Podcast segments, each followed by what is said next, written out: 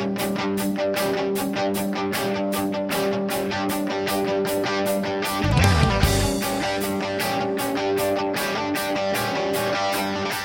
I'm Jennifer Ackerman Haywood, and you're listening to the Craft Sanity Podcast. On episode 134, I am going to bring you a conversation with Nancy McRay. Nancy is a fiber artist living in the East Lansing area. I interviewed her for my newspaper column for the Grand Rapids Press and MLive.com to kind of preview her visit this upcoming week to the Michigan League of Hand Weavers workshops. So she's going to be teaching there this week in Holland, Michigan at Hope College. It was a good opportunity for me to check in with her and hear her story, which is very interesting. She got into fiber art in a way it's kind of an unplanned thing, but clearly meant to be. And I'm not going to steal her thunder. But one of the cool things about Nancy is that she really does listen to that internal voice that tells her what she needs to do next. And she's gone through many different creative phases. She seems to do that rather happily, and um, she seems to be very true to herself as she makes those decisions and seems to appreciate each phase of that creative life. So I think there are many takeaways here for the rest of us to kind of just embrace the seasons of life, enjoy the experiences we have while we're having them, and then when it's time to move on to something else, it's okay to go ahead and make that change. And so I think there's plenty of inspiration in this episode.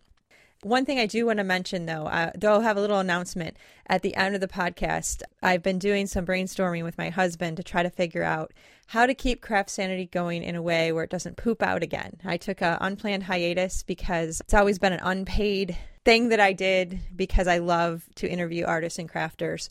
But the reality is, I can't go to the grocery store and say, Hey, I, I do this free podcast. Can you guys give me some groceries for free? it doesn't work that way.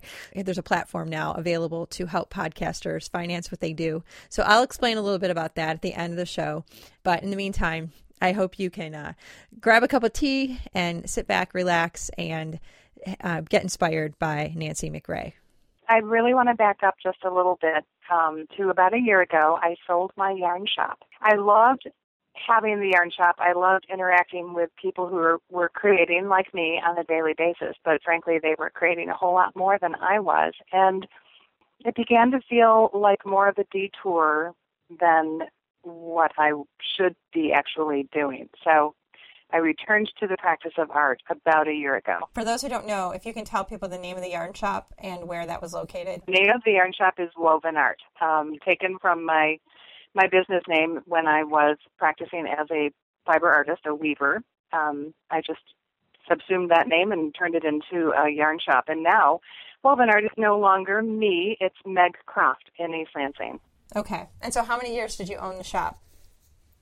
Uh, 10. So was it really that pull to create that pulls you back? It was probably more complex and more subtle than that. Um, I've always thought of myself as an artist. I earned an MFA from University of Michigan in 1995 with a focus on fibers, and I've worked with galleries and experimental spaces. But the call to have a yarn shop was very, very strong. So eventually I just I kind of knew that I had to do it so that I could cross it off my list. Right. And it it was a 10 year long adventure, but the, the entire time I was very aware that I still wanted to live my life as as an artist. And so now now I've returned to that. And did you make that transition gradually? I was very aware of what my goal was, and so I had um, a wonderful new potential owner right under my nose working in my shop. So uh, in the last year or two that I owned the store, I gave her increasing responsibilities mm-hmm. and sort of watched how that went and um, convinced her that she could do this. And then, um, yes, I started to pull away in the last year, especially. I was I was pulling away and allowing us both to get comfortable with our new roles. As a kid, did you do weaving? Or were you into? Do you have any other fiber artists in your family, or did you just kind of come into this um, in your own studies? We all knitted and crocheted. My sisters and my mom and I um, throughout my childhood, and then um, in college, I did I dabbled a little bit just for relaxation. But when I graduated from college with a degree in advertising, my parents gave me a floor loom as a present. Oh, isn't that a wonderful gift? I gave myself a floor loom as a present when I graduated. it, it was, a gift. yes, it is a wonderful gift, and I'm glad that you gave yourself that. I often have wondered what possessed my parents to do that. How do you pick that for someone else? Were you weaving at the time? No. Well, that's something else. And what did you think when you got this loom? And what kind of loom did you get? I ha- I'm very curious. I got an oh, it's called an Ulna, U L N A, probably a Swedish loom, maybe not made anymore. It had string heddles, four harness, uh, probably weaving width of about 18 inches. What did you think? I was sort of dumbfounded but intrigued. What what my parents did not know is that I used to stand in the doorway of the weaving program at MSU and just look. And I tried to get into the class, and there was no way. It was so popular. There was no getting into that class. So I sort of shrugged and thought, well, okay, you know, I don't. I'm, it's not for me. Apparently, it's not for me. And then then I was gifted this loom, and so also they were smart enough to give me some weaving lessons and so then I kind of took off on it. Wow! And do you think somebody told your parents that they had seen their daughter, uh, like, oh, by the way, your daughter wants to weave? That's really something. No, else. I don't think so. Wow. My my my mom was a potter and um, a painter. Okay. And so I think I must have asked her, Mom, what what are you thinking here? And what I remember what she said to me was that she wanted to give me a gift that would be just for me, just about me. Wow. And in all of her wisdom, she knew that as an adult woman, a lot of my life would be taken up by other people and other Mhm. responsibilities, and she wanted me to have something that was all mine. That's beautiful. What a great gift. Yeah, That's yeah, really great. absolutely. I don't think she had any idea how much she would change my life. Well, yeah, my goodness. So then what happened? Well, um, then I wove fairly seriously for a few years, and then I had babies. Um, and waited until I had three little babies running around, and took it up again, and this time really in earnest. And I've been studying and teaching and um, developing my weaving skills ever since, except for this little bit of the slowdown for the last ten years. So did you, how old were your children at the point that you went back to get an MFA in Um, fiber? I went back to school for art as a special student at MSU and then at U of M when my youngest was one. So they were one, three, and five when I went back to school. Were you full time at that point or part time in school? Full time, I really wanted to push forward and kind of get it completed in a timely fashion. Right. I think, especially art degrees, you really get moving in a direction, and interrupting that would be you'd, you'd have to start all over again with a thought process. I think So did you spend two years in school? Or how long did it take?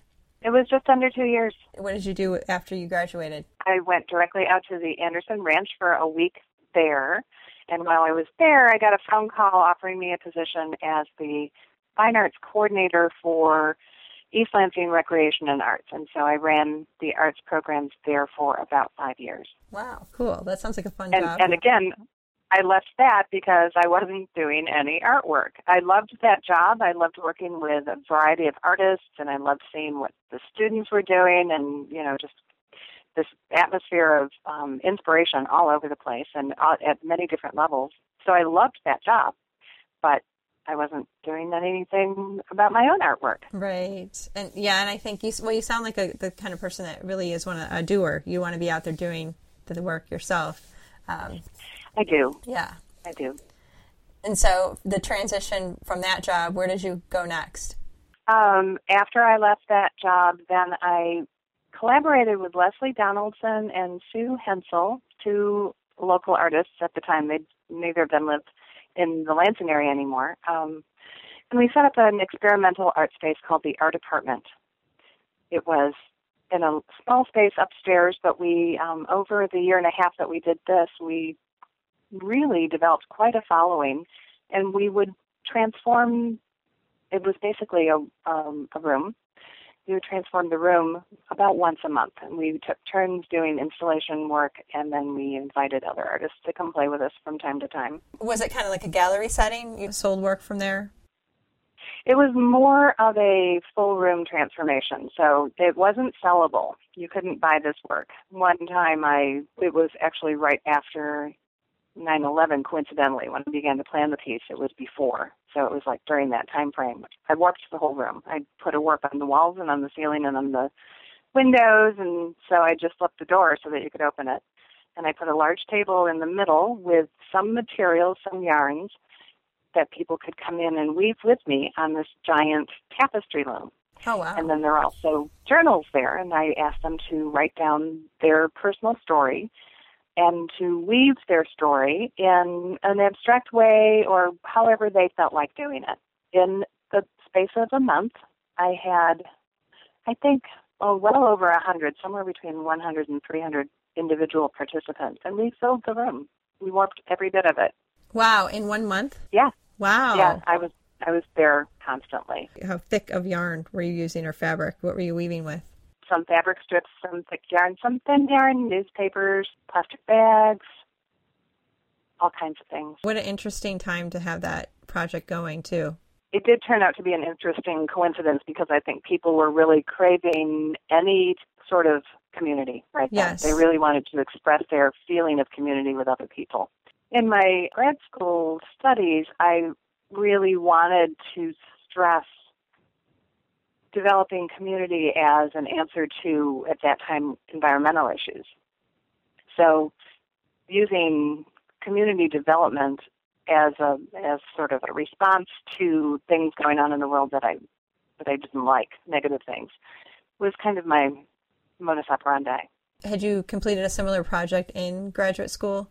Well, um, yeah, I did a piece called The Great Felt Lakes, which is a giant floor model of the lakes cut out of white industrial felt. And this was completed in 1995. But I noticed that when, I also made a sound piece that went with it, um, talking about the environmental issues and people who are using the lakes for recreation and building memories and family expeditions into the lake, overlaid with um, descriptions of the toxins that are going into the lakes and the other issues that are challenging them so there's the audio portion and then the um, the lakes themselves on the floor. Uh, but when I tried to show it to people um, initially, as I was sort of still in process, I noticed that I couldn't get people to listen to me talking about it. They were way more interested in pointing to where their cottage was, or the place that they took a vacation, or where they went fishing. oh, you know, yeah. that lot, the picnic they had on the beach was right there on that point. Right. So I decided to go with it, and I let um, I invited everyone who sees the piece to interact with the piece by writing me that memory. They so I supplied them with paper and pens and little pins. They write down their memory and then they push pin it to the spot. So oh, cool. every time this the lakes the lakes actually have traveled all over the country and everywhere they go, they accumulate these layers of paper and memories. Oh wow! So you've just left them all there. Yes, I did, and then every time I take the show down, I collect them and I put them in photo albums, and um, and so the, the next photo, group. the previous, right, they're always available. And this, I actually entered that piece into Art Prize this year. Oh, cool! So that's going to be on display this coming year. Yes. Oh, wh- which venue are you going to be at? Uh, Grapids, G R A P I D S. It's an irrigation company, sort of near the railroad, and they'll have five other artists in the space. It's a great space. Is it going to be interactive this time as well? It is. I finally figured out a way to work in the audio without overwhelming the space. I'm going to create a QR code that will link to the audio on my blog. Okay. So you can point your smartphone at it if you want to hear the audio. And of, of course, I definitely want to collect people's memories and notes. So I'm really looking forward to, you know, at, at Art Prize, there's going to be a ton of people, so we probably won't be able to see the lakes after the first week. you know, you may be right about that. I know we kind of left off in the trajectory here. You know, after grad school, we had a couple stops. Did you? Was your next stop the yarn shop? But, right. The next stop then was the yarn shop, and that was um, really great fun, as I said before. And I loved interacting with the customers and encouraging a lot of creativity um, in students, and and uh, that was just the best. I really do and so that that's what became the interactive and community component for me was teaching, um, which I still am doing quite a bit of, and I love that. You taught uh, weaving at your yarn shop. Was that your main thing that you taught there? Well, yeah, I I um I wasn't a very good knitter when I opened up the yarn shop, to be quite honest. And so I I set up some weaving classes that I taught, and then I hired other people to teach knitting. But I realized very quickly that I really needed to be an expert knitter as well. So I did. I became I became an expert knitter so that I could help people solve their problems. And yeah. I taught knitting and I taught crochet and all different forms of weaving. And are you still knitting now on occasion? Do you enjoy it? Yeah, I do. I still enjoy it. I've um, just before I sold the yarn shop, I was really getting into publishing patterns of my own on Ravelry, and that was great fun. I loved writing the patterns. I really thought I would do more of that after I sold the shop, and I haven't done anything. So, for this last year, what have you been doing? What is your your main focus now? What kind of work are you creating? As soon as I left the shop, I knew that I needed to start weaving right away. And tapestry was something that I had really, really enjoyed doing, but I hadn't touched tapestry for a good many years, maybe, you know, five to ten years. So um, I already I had a warp on the loom from before, and I challenged myself to just sit down and weave with no plan. So my rules became I had to spin the yarn, and I would not judge what I was weaving. I would just respond to my weaving every day, and it became a reflection of what was happening in my life, actually. So I've been working on a series of what I'm kind of calling the Tapestry Diaries. I've got about five of them completed, and I plan to continue to do this until next May. Okay, great. How big are the pieces? They are 13 by 13. Okay, and so what kind of tapestry loom are you working with? A Mirrix. Okay, those are nice. I don't have one that nice, but yeah, that's oh, nice. It's yeah. wonderful. Yeah. How long did it take you to get through that, to finish the warp that you had on there? Um, I think the first one took me about three months, and then the second one took me about two months, and I really started speeding up. I make sure that I work on the tapestry at least one hour per day, five days a week. That's good. That's a good way to see progress. Right. Well, and then I have to spin for a half an hour every day. So oh, so you spin you spin what you weave every day. So you spin first and then yes. weave. Oh, excellent. Yep. Very fun. Yep. Did you set up a color palette or is that random too? Well, for the for the very first one, it was really random. It was based a little bit on what I had available to me and what I was responding to emotionally because that transition, even though it was an absolutely positive thing to do, it was still kind of stressful and disorienting.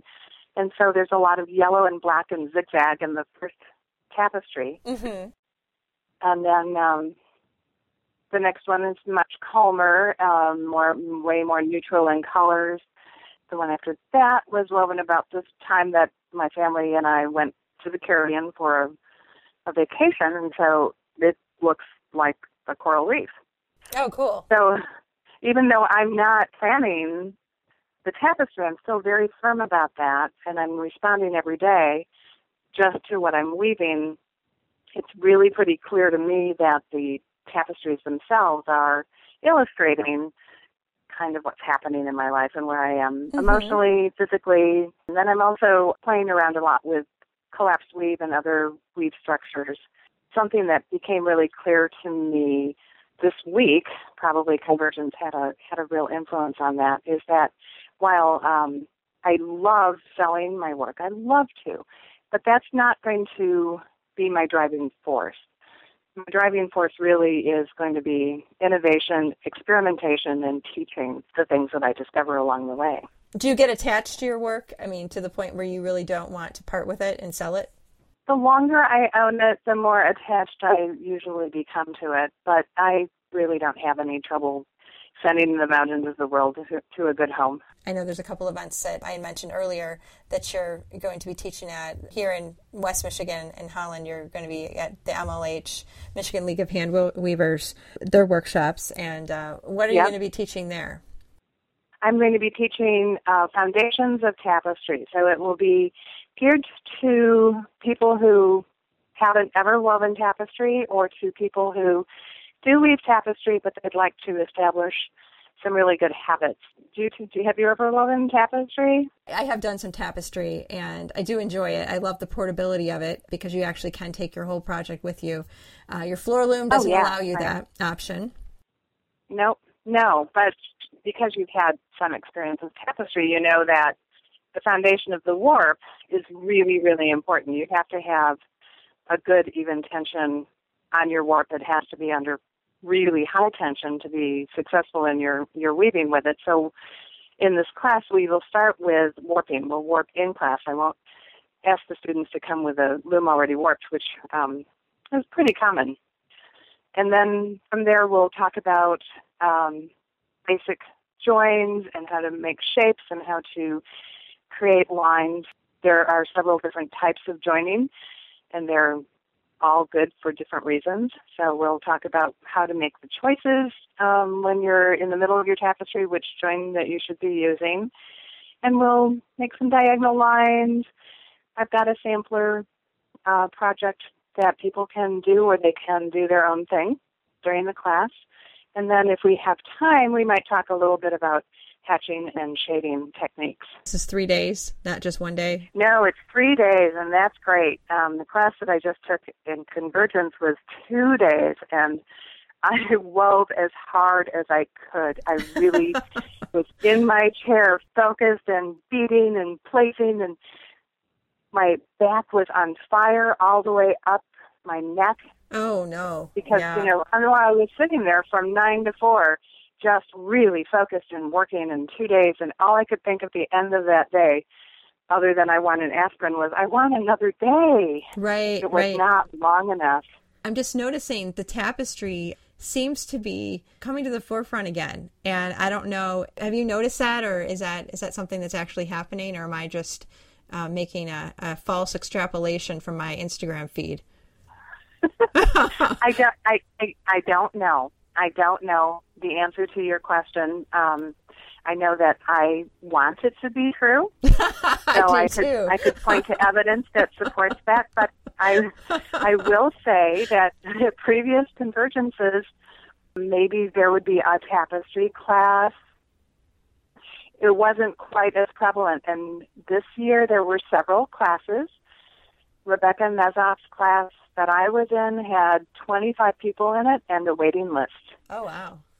So there is some evidence right there that there's a resurgence in the interest in tapestry, and I've been thinking about your question um, as to why that might be, and I I don't know, but there are a couple of factors that are helping it. Um, the DIY movement in general is helping mm-hmm. um, all kinds of fiber arts and the slow movement also is supporting tapestry because there's nothing much slower than that. No, that's yeah, definitely the slowest way to weave. Right.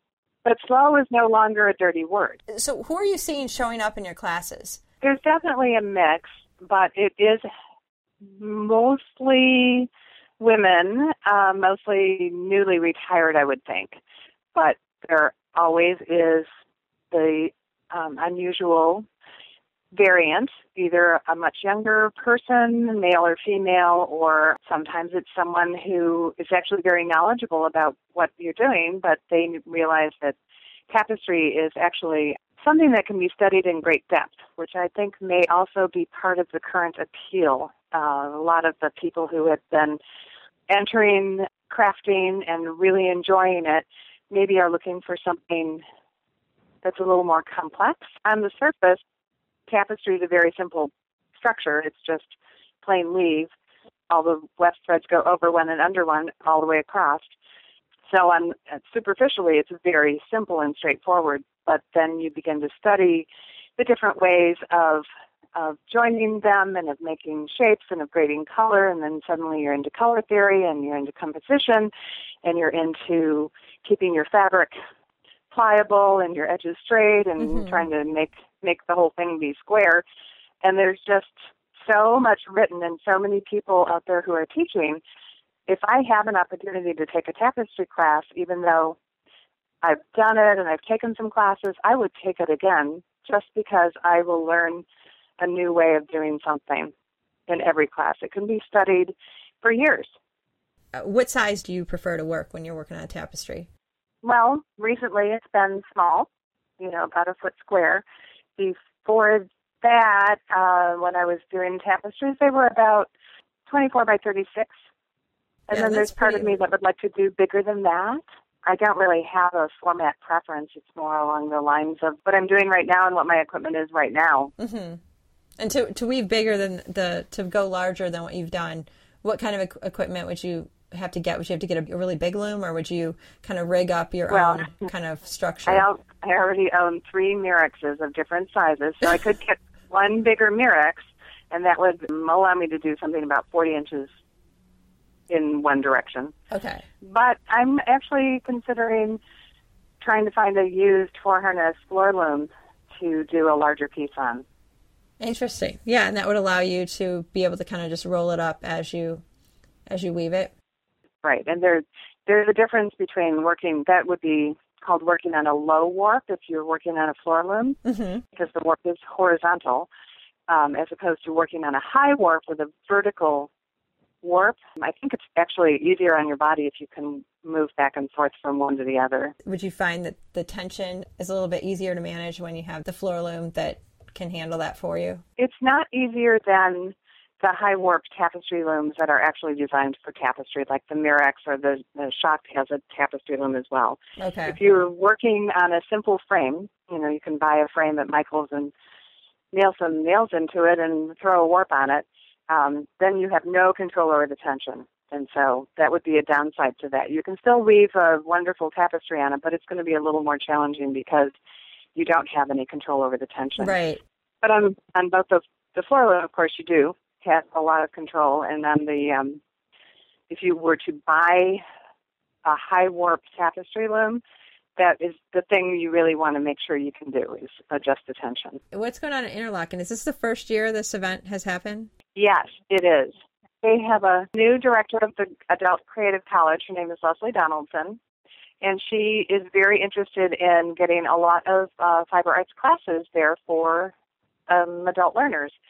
Awesome. And part of this is that she wanted to do a retreat style weekend of um, classes and an experience. And we decided that the focus of the first one, it should be themed, and the theme is farm to fabric.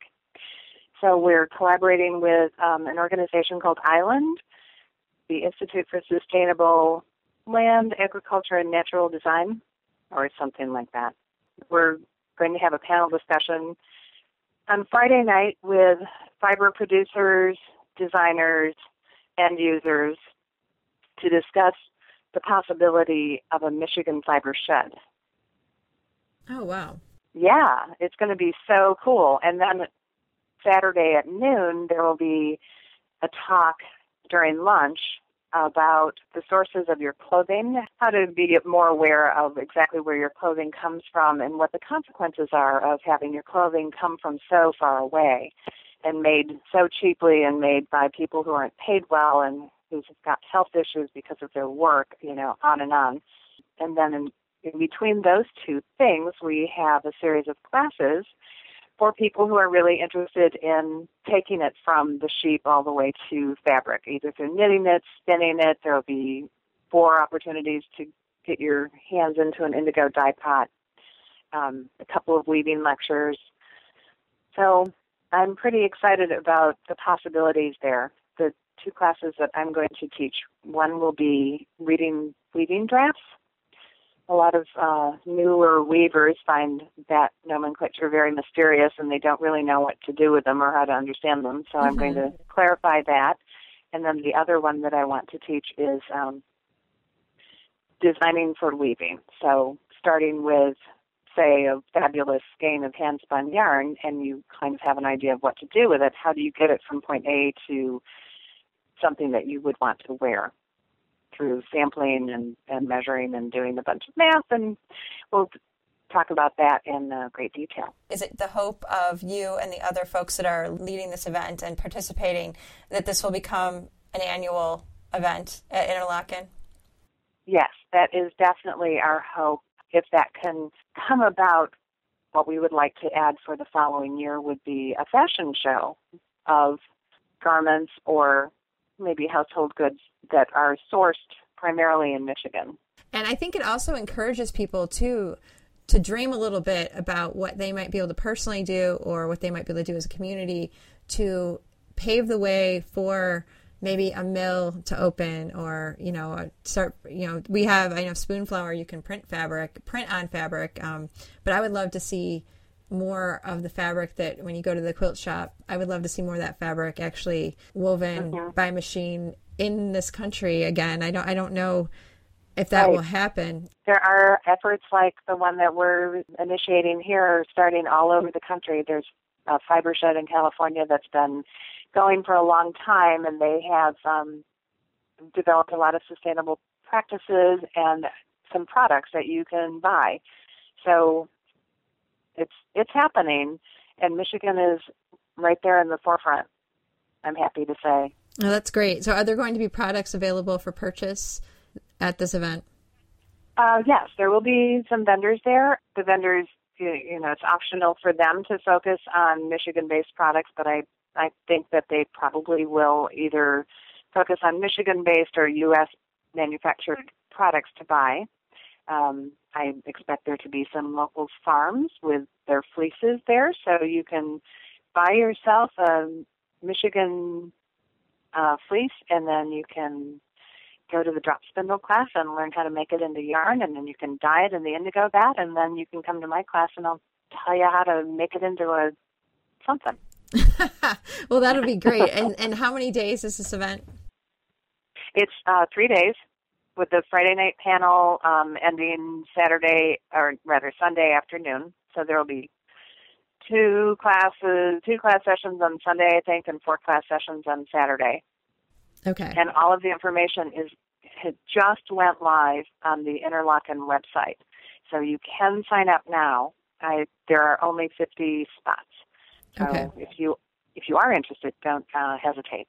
So will people be staying on the campus then, or is it in a hotel or where? Housing will be on um, their own. There is a hotel on campus, and then there are a couple of other good options nearby. And Traverse City's got lots of good hotel options. Now, do you teach there on a regular basis too, or do you have a relationship with this with Interlochen, or is this um, your first time being connected with what they're doing? Uh, no, I taught a this summer I taught a dye class and the rigid heddle weaving class. And this fall, in addition to the um, fall fiber event, I'm going to do a coil basket workshop. Oh, cool. So you're a regular up there now. That's wonderful. I am faculty, yes. Wonderful. I'm delighted to say. A couple of things I want to touch on, if, if I may. Okay. One yeah. in particular is there are going to be a lot of people who will listen to this and think, geez, I would really like to go to art school too. And maybe they didn't take that traditional path that um, a lot of artists will take, you know, go to get their undergraduate degree in art. And then if they continue on and get a master's in art and then go on and teach and make art and, and everything's kind of a, a straight trajectory. There are a lot of artists who don't take that path and you're one of them. And you went to back to, to get your MFA later on with a little gap in between. Uh, how old were you when you went to graduate school for art? 30.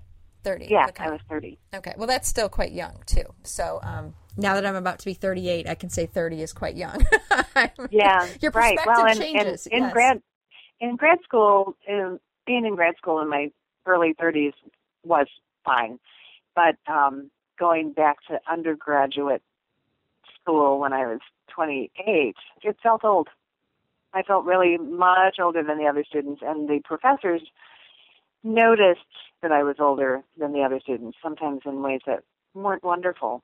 Oh boy! So were you trying to take your core art classes then before you went into your master's program? Yes. Okay. Yes, I I needed to have some grounding before I um, even attempted to do that. Um, and I was really really lucky. I did two years of undergraduate work at um, MSU. Realized that they really didn't have what I needed in terms of fiber so I went to the University of Michigan and I talked to Sherri Smith, and she said, "Well, you're not ready for grad school, so I'm going to enroll you as a special student." And which is what she did. And then I studied there as a special student for another two years before I was accepted into the graduate degree program. I see. Okay. So it was you had to be um, kind of stick with it and jump through some hoops. Yeah, absolutely. There are a lot of hoops that you have to jump through, and you really have to be very determined that that's what you want. Do you have any advice, folks out there who might be contemplating going back to school and getting the art degree that, that has eluded them for so long? Um, well, you know, your heart wants what your heart wants, and I think that you ignore that to your detriment. So if it is something that you really know you want and you're willing to pay the cost without getting your investment back in a like manner if you understand what mm-hmm. i mean yes you can you can pay tens of thousands of dollars and you may not earn a penny of it back directly from artwork so you kind of have to know that going in and you have to know that you could also be investing years of your life to get this very elusive satisfaction of knowing more about your art form. So if you decide that that is a price you're willing to pay, then absolutely at that point you kind of have to i think if you if your answer is still yes. Right hearing all yes, that. I still want that. Right. Right. The the odds of getting a job as a professor with an mfa are pretty small. The odds of being able to support yourself just by making your artwork are also pretty small. You can come out of there with different ways of supporting yourself and feeding yourself while being an artist. And I think going in knowing that you may have to be flexible about what the outcome is is also an important thing. What do you have to say as far as encouragement for those who might be really looking to dive into fiber arts, but for them, they might not live near a campus with a fiber program or it's just not the right time? What advice do you have for somebody that really wants to just dive right in? Where would you point a person to kind of get started with their own independent study of fiber art that might involve studying with some of the masters out there?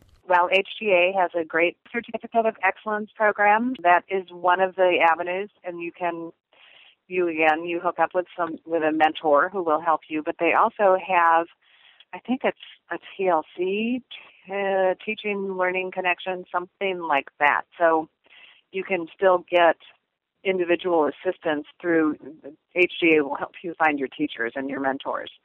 So they have a great program for that the American Tapestry Alliance also has programs where you can work with an individual tapestry artist even if you're not located near each other at all. So these are, are all distance learning opportunities. There's tons of conferences.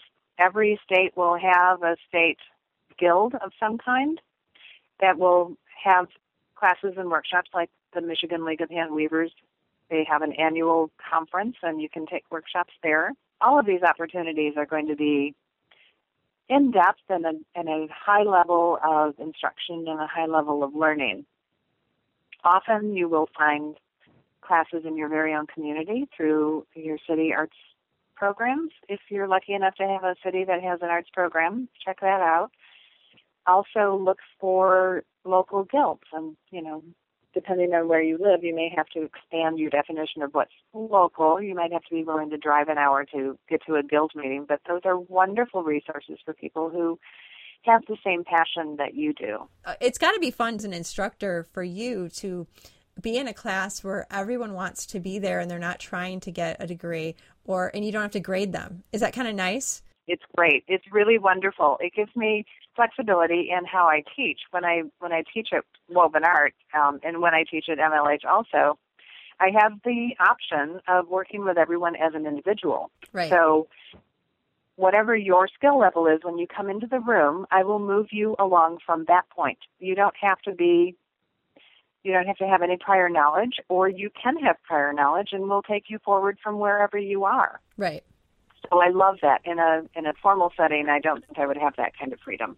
So unless there's something else that you want people to know, I will let you get on with your evening. I know you've had a long day. It's been a whirlwind just coming back from convergence. It has been. It's been it's been really great. Now I'm looking forward to uh, spending the weekend kind of reflecting on on what I learned and who I met and where where to go where to go next. So thanks Thank again. Thank you so much. A special thanks to Nancy for sharing her story and her inspiration. I hope all of you are now feeling an, an extra boost to get out there and launch whatever you want to launch, whether that's a career in fiber art or something else. If you are feeling the call to art school, and even though there might be people in your life saying, don't do it, you can't make a living, if you feel compelled, knowing what the challenges are, and you still feel compelled, as Nancy said, the heart wants what the heart wants. So, Godspeed to you all if that's what you desire. So, you can find links to Nancy's website. I'll also link to her Art Prize site. You can find all that at craftsanity.com. I had mentioned before the show that I was trying to figure out how to keep this podcast going. As you know, I did 100 and I think 29 episodes or 128 episodes and then took kind of this hiatus kind of out of nowhere. It wasn't planned, but my life got very busy. My husband listens to a lot of the tech podcasts, and he told me about Patreon. This is a platform where podcasters start an account and you just tell your listeners, hey, you know, if you want to sponsor me for $1 a month or whatever amount you choose, they then get the money to the podcaster and the podcaster doesn't have to to handle all that financial stuff. It just is money that will come in to support the podcast.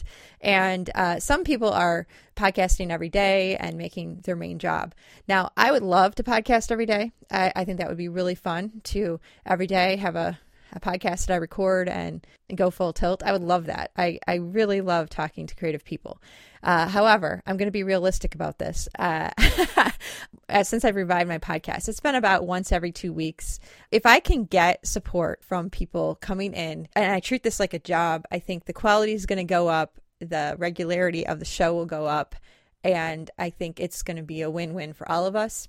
Now, I don't really have any aspirations to be wealthy. Uh, I really don't like asking for advertising and I don't really like asking for money, period.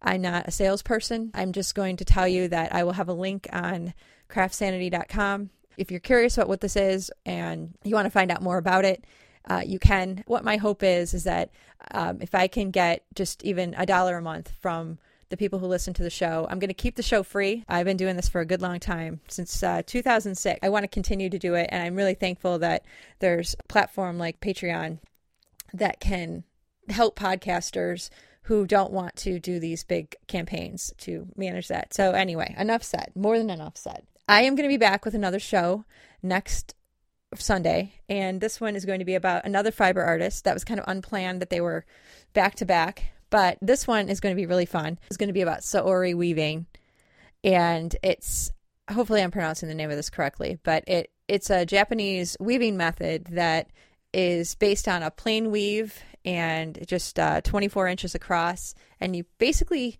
weave with anything you want. You can put sticks in there, you can put all different kinds of fibers. It's a mixed warp. I have never done this kind of weaving, but uh, I think I'm going to actually try to today before I write my column on this artist that I interviewed, I think I'm going to try to do a little bit of it myself because ever since we talked, I've been like completely obsessed with the concept. I won't be able to take the workshop this year, so I'm feeling like I need to improvise at home. Tune back in next week for that episode. In the meantime, if you have any suggestions for upcoming shows, feel free to get in touch. I encourage that. You can reach me by emailing jennifer at craftsanity.com.